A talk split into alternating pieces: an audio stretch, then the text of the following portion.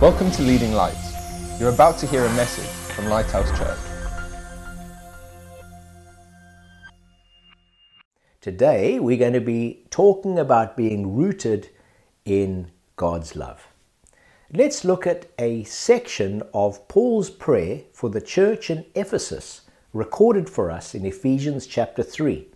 And we're going to be looking at verses seventeen to nineteen.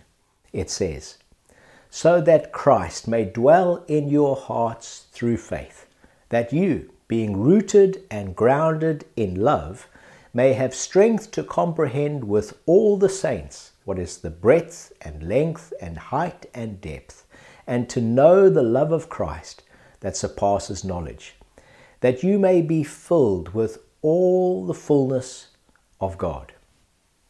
We need to be convinced of and secure in God's love for us. We need to know beyond all shadow of doubt that God is love and that He loves us. Have you ever played the game, He loves me, He loves me not? He loves me, He loves me not, or She loves me, She loves me not is a French origin game which one person seeks to determine whether the object of their affection returns that affection. A person playing the game alternately speaks the phrases, "He loves me" and "He loves me not," while picking one petal off a flower for each phrase. The flower of choice is usually an ox-eye daisy. The phrase that they speak on picking off the last petal supposedly represents the truth about their object of affection's feelings of love towards them or not. It's a sad reality that many Christians see their relationship with God in a similar way, depending upon their emotions or circumstances. And this is not the way that God wants us to live. We should be convinced of the fact that God loves us. Every time we pick off that petal, we should say, "He loves me." If we're not secure in God's love for us, we will foolishly take offense at God when things go wrong or don't work out quite as we expected. Now, we may not always know or understand why things happen in life, but we should always know that God is good and God loves us. I personally have found Deuteronomy twenty-nine twenty-nine very helpful, which tells us, "The secret things belong to the Lord, our God, but the things that are revealed belong to us and our children forever." What a great verse. There are some things we don't understand, and those fall into the secret things categories. But the things that are revealed to us in Scripture belong to us. Let's never let things that we do not understand about life, the secret things, prevent us from holding fast to the things that we do know, revealed to us through Scripture about our God. Today, I would like to share three thoughts about God's love with you. We see three things revealed in the Bible about God's love that should become bedrock in our lives. So, thought number one, God demonstrated His love toward us by sending Jesus. Jesus said in John three verse sixteen, "For God so loved the world that He gave His only Son, that whoever believes in Him should not perish but have eternal life." And God did this when we least deserved it.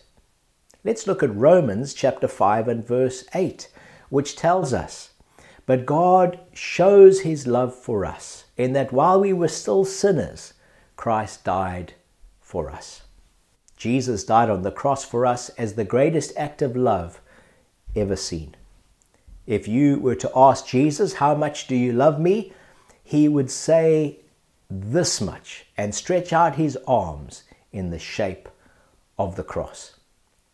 Listen to First Corinthians chapter sixteen verse twenty-three in the Message Bible. It says, "Our Master Jesus has his arms open wide for you." How about saying I love you back to Jesus today?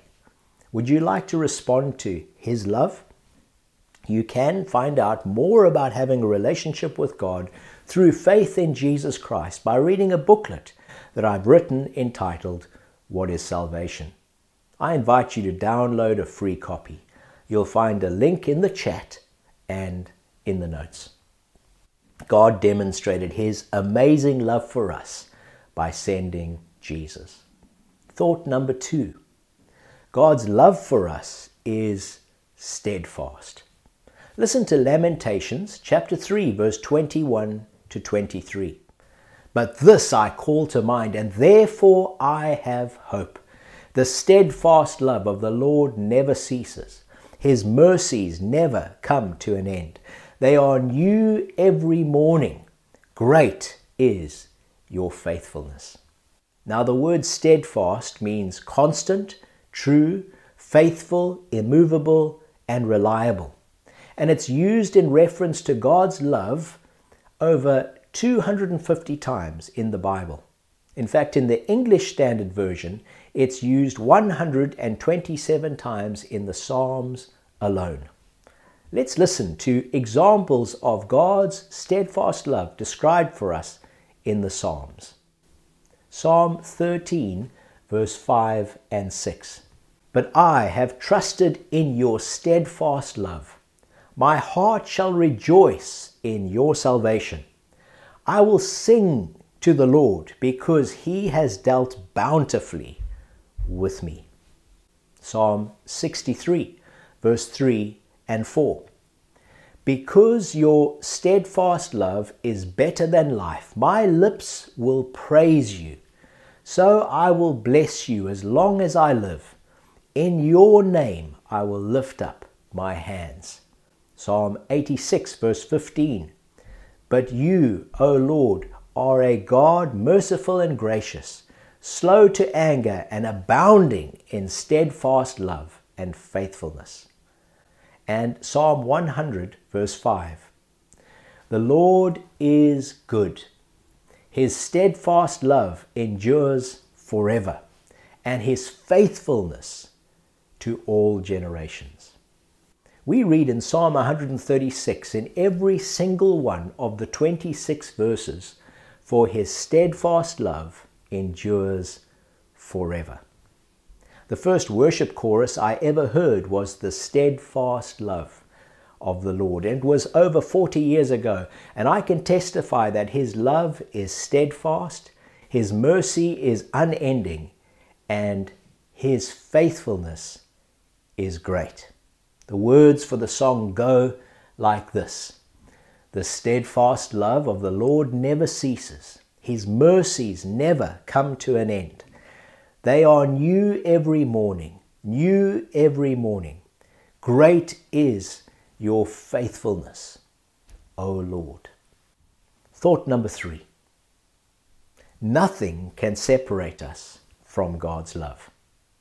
Listen to selected verses from Romans chapter eight, which describe God's love for us. Romans chapter eight, verse thirty-five. "Who shall separate us from the love of Christ? Shall tribulation, or distress, or persecution, or famine, or nakedness, or danger, or sword?" In Romans eight, verse thirty-eight and thirty-nine, "For I am sure that neither death nor life, nor angels, nor rulers, nor things present, nor things to come, nor powers, nor height, nor depth, nor anything else in all creation will be able to separate us from the love of God in Christ Jesus, our Lord." Let's now look at these verses from Romans eight in the Passion Translation.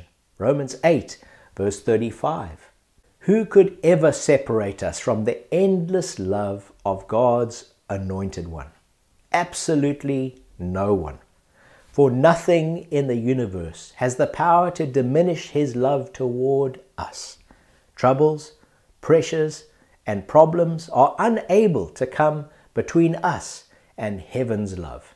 What about persecutions, deprivations, dangers, and death threats. No, for they are all impotent to hinder omnipotent love. In Romans eight, verse thirty-eight and thirty-nine in the Passion Translation, "So now I live with the confidence that there is nothing in the universe with the power to separate us from God's love. I'm convinced that His love will triumph over death, life's troubles, fallen angels, or dark rulers in the heavens. There is nothing in our present or future circumstances that can weaken His love. There is no power above us or beneath us, no power that could ever be found in the universe that can distance us from God's passionate love, which is lavished upon us through our Lord Jesus, the Anointed One." What amazing verses!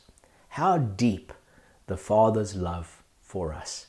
How vast beyond all measure that He should give His only Son to make a wretch His treasure.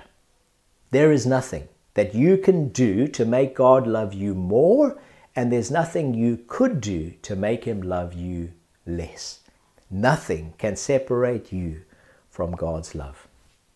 Let's summarize, and then we're going to pray together. First of all, God demonstrated His love for us by sending Jesus. God's love for us is steadfast. And finally, nothing can separate us from God's love. As my prayer for us today, I'm going to read the whole prayer that Paul prayed for the church in Ephesus, recorded in Ephesians three, verse fourteen to twenty-one. "For this reason, I bow my knees before the Father, from whom every family in heaven and on earth is named, that according to the riches of His glory, He may grant you to be strengthened with power through His Spirit in your inner being, so that Christ may dwell in your hearts through faith, and that you, being rooted and grounded in love, may have strength to comprehend with all the saints what is the breadth and length and height and depth, and to know the love of Christ that surpasses knowledge, that you may be filled with all the fullness of God. Now to Him who is able to do far more abundantly than all we ask or think, according to the power at work within us, to Him be glory in the church and in Christ Jesus throughout all generations, forever and ever. Amen." Thank you so much for watching this today. God bless you. Thanks for listening. Please visit leading lights network dot com for more resources and subscribe to our podcast on iTunes. Please consider supporting this ministry by making a donation on the giving page at leading lights network dot com or lighthouse jersey dot com.